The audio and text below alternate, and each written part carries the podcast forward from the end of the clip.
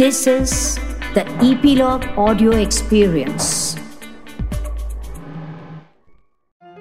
कई देशों और धर्मों में तेरह नंबर को अशुभ माना जाता है इसकी पहली मिसाल शायद बाइबल से है, जब जीसस क्राइस्ट के लास्ट सपर में तेरह प्रशंसक मौजूद थे पर जब आपकी तेरहवीं फ़िल्म जंजीर हो और किसी कारण से यह फ़िल्म ना बनती तो हिंदी क्या मैं कहूँगा विश्व सिनेमा प्रेमियों के लिए ये अशुभ हो जाता।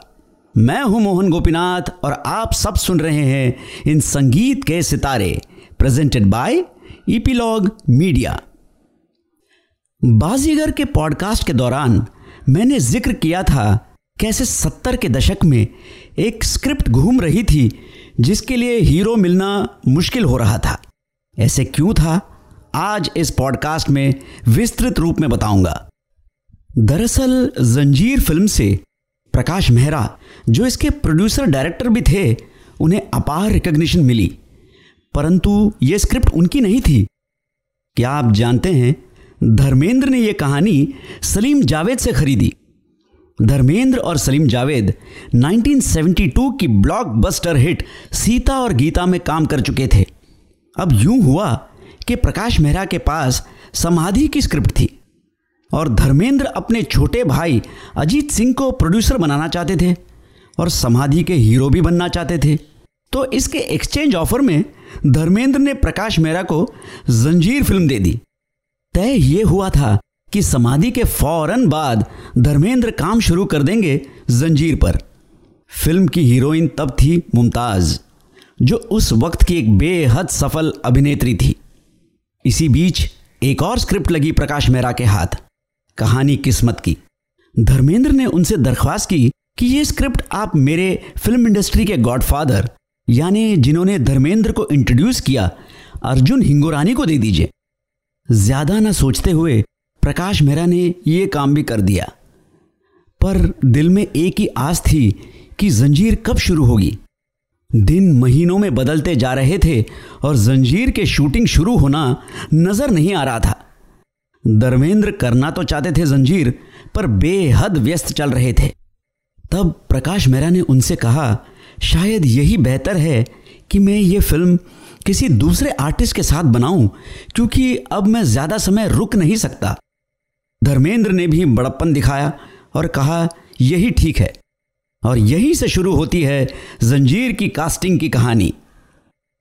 पहले अप्रोच किए गए देवानंद। देव साहब को पसंद तो आई स्क्रिप्ट, पर उन्होंने कहा, इसमें कुछ रोमांटिक गाने डाल दीजिए मेरे इमेज के बाबत। सलीम जावेद को यह गवारा नहीं था, क्योंकि हीरो सीरियस कैरेक्टर था। फिर सुनाई गई कहानी राजकुमार को। वो बोले यानी ये तो तुम हमारी स्टोरी ले आए। हम भी पुलिस में रह चुके हैं। हम ये पिक्चर करेंगे और ज़रूर करेंगे। बशर्ते आप इसकी शूटिंग मद्रास में करें, क्योंकि मैंने कुछ डेट्स वहाँ एक प्रोड्यूसर को दे दी है। मगर ये प्रकाश मेहरा को जमा नहीं, क्योंकि पूरी कहानी बम्बई में स्थित थी।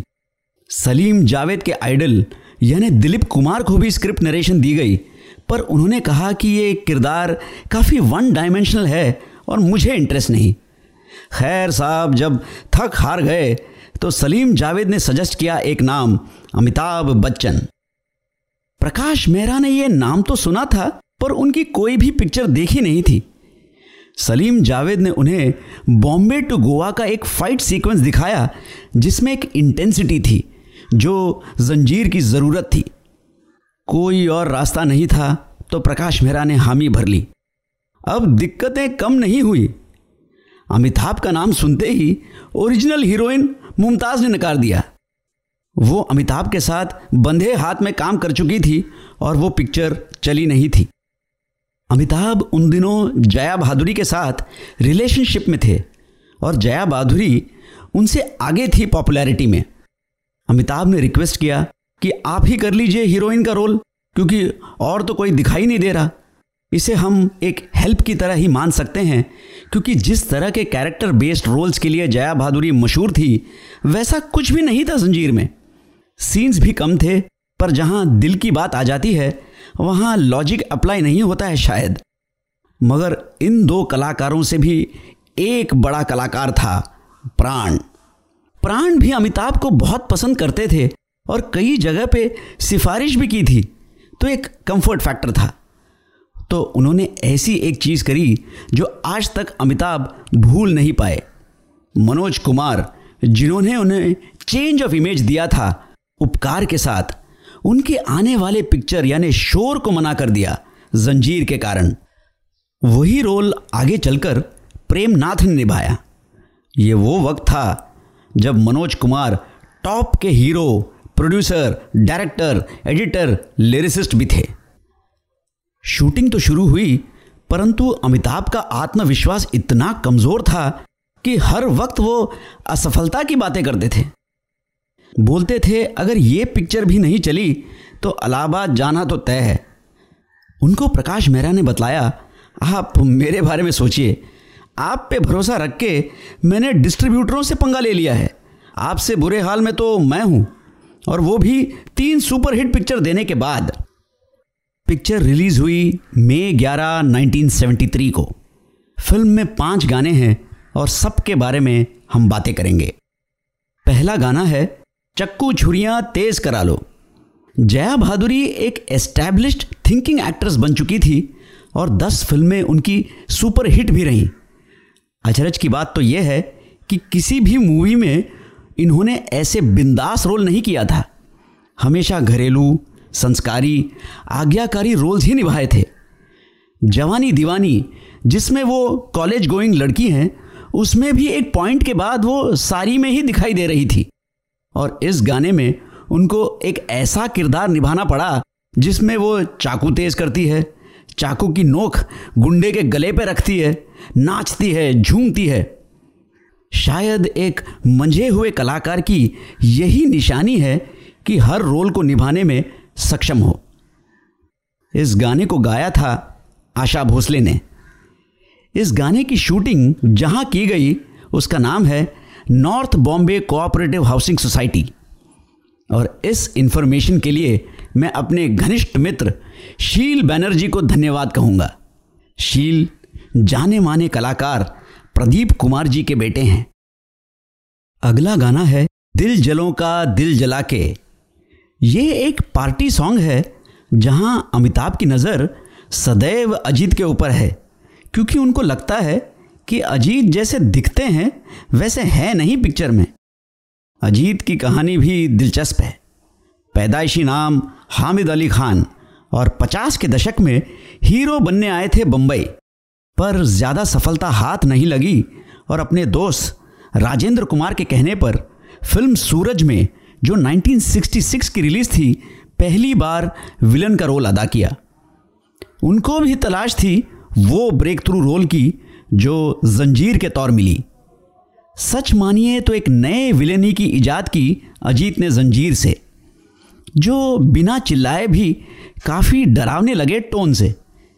इस किरदार के बोलने का ढंग को प्रेरित किया स्मगलर हाजी मस्तान ने। और जितने सारे जोक्स, जैसे स्मार्ट बॉय, मोना डार्लिंग से शुरू होती है, उसकी शुरुआत इसी पिक्चर से है।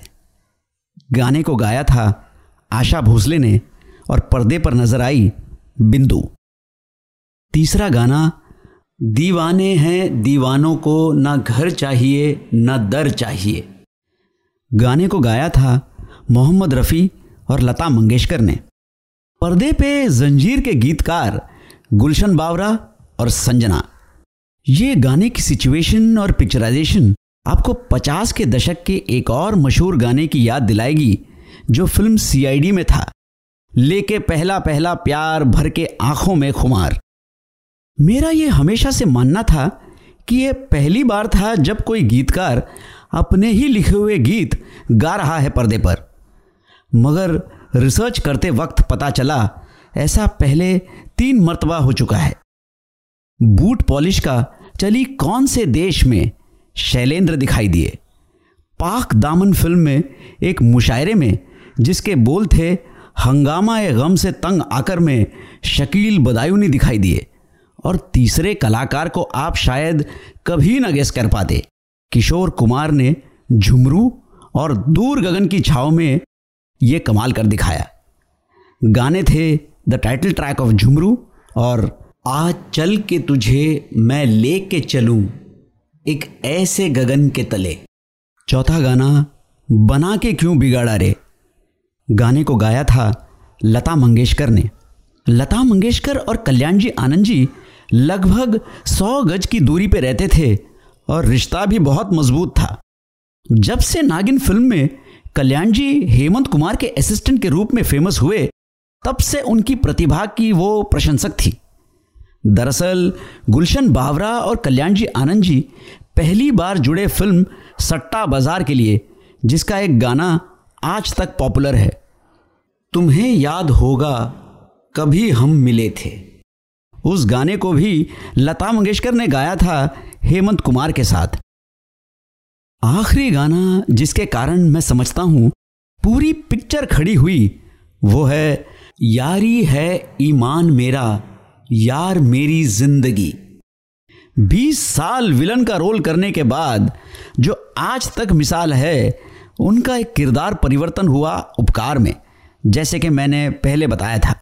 उपकार का गाना, कस्मे वादे प्यार वफा सब, जिस प्लेबैक सिंगर ने गाया था वही इस गाने के भी गायक थे, यानी मन्ना डे। शेर खान के रोल की जो बारीकियाँ थी, उसका पूरा श्रेय सिर्फ़ और सिर्फ़ प्राण साहब को ही जाता है। वो मेहंदी वाले बाल, वो अलग लहजे में बोले गए डायलॉग, वो चाल ढाल। बिना कंटिन्यूटी वाले जमाने में कैसे एक सुर पकड़कर इस रोल को निभाया, ये हैरानगी की बात है। सचमुच प्राण साहब एक टेक्स्ट बुक ऑफ़ एक्टिंग कहे जा सकते हैं। इस गाने में वो नाचते हैं, झूमते हैं, यानी कि हर वो चीज़ करते हैं जिसकी अपेक्षा ही नहीं थी सिनेमा प्रेमियों को। और इस पिक्चर में अगर एक हँसी की हल्की सी झलक दिखाई देती है अमिताभ के चेहरे पर तो इस गाने में है। जंजीर के सही मायने में अगर शिल्पकार थे तो वो थे सलीम जावेद। और अगर सीटी मार डायलॉग्स की शुरुआत हुई सत्तर के दशक में तो इसी फ़िल्म से शुरू हुई। कुछ डायलॉग्स मैं आपको सुना ही देता हूँ। जब तक बैठने को ना कहा जाए, शराफत से खड़े रहो। ये पुलिस स्टेशन है, तुम्हारे बाप का घर नहीं। शेर खान ने शादी नहीं की तो क्या हुआ? लेकिन बारातें तो बहुत देखी है। इस इलाके में नए आए हो साहब, वरना शेर खान को कौन नहीं जानता। आज ज़िंदगी में पहली बार शेर खान की शेर से टक्कर हुई है। शेर खान आज का काम कल पर नहीं छोड़ता। शेर खान काले का धंधा करता है, लेकिन ईमानदारी से।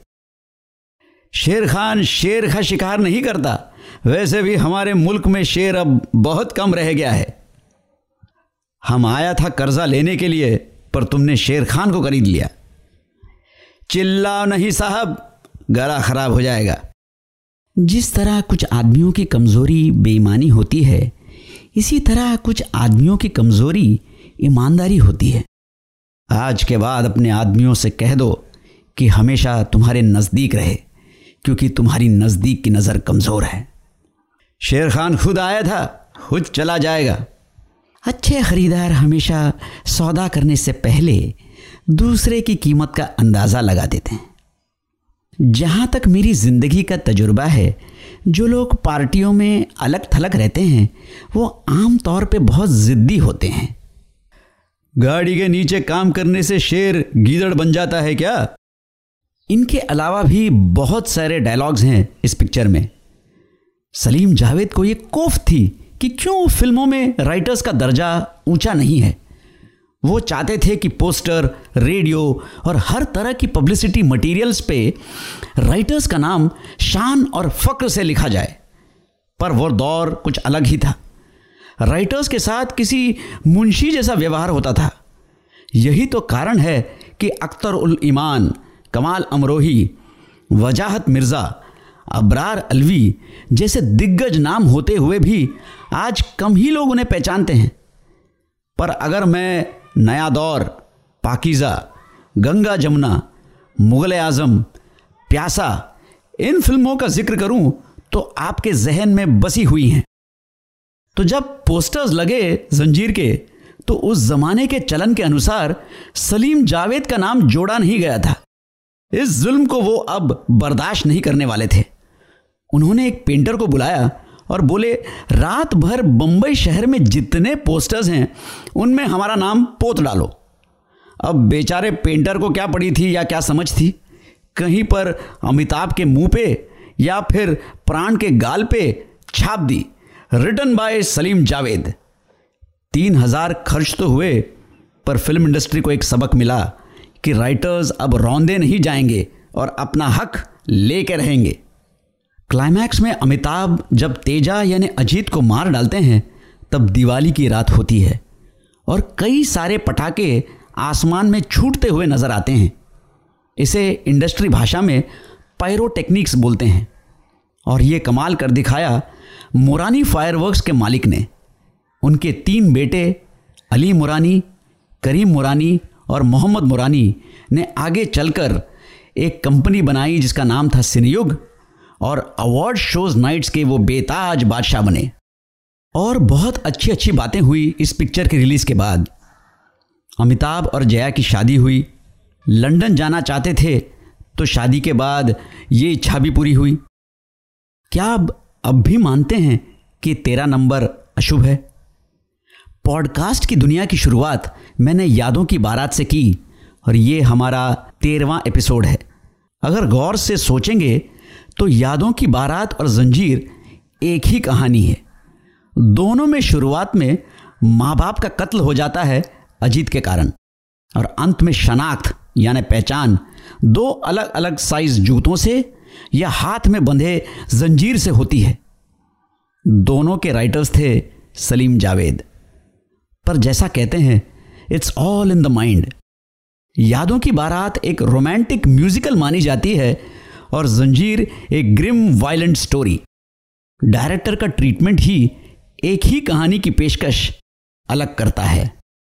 जैसे जंजीर ने एक कभी न भूलने वाला नाम विजय दिया अमिताभ को, जो लगभग 20-21 पिक्चरों में इस्तेमाल किया गया और एक नई image the angry young man दिया।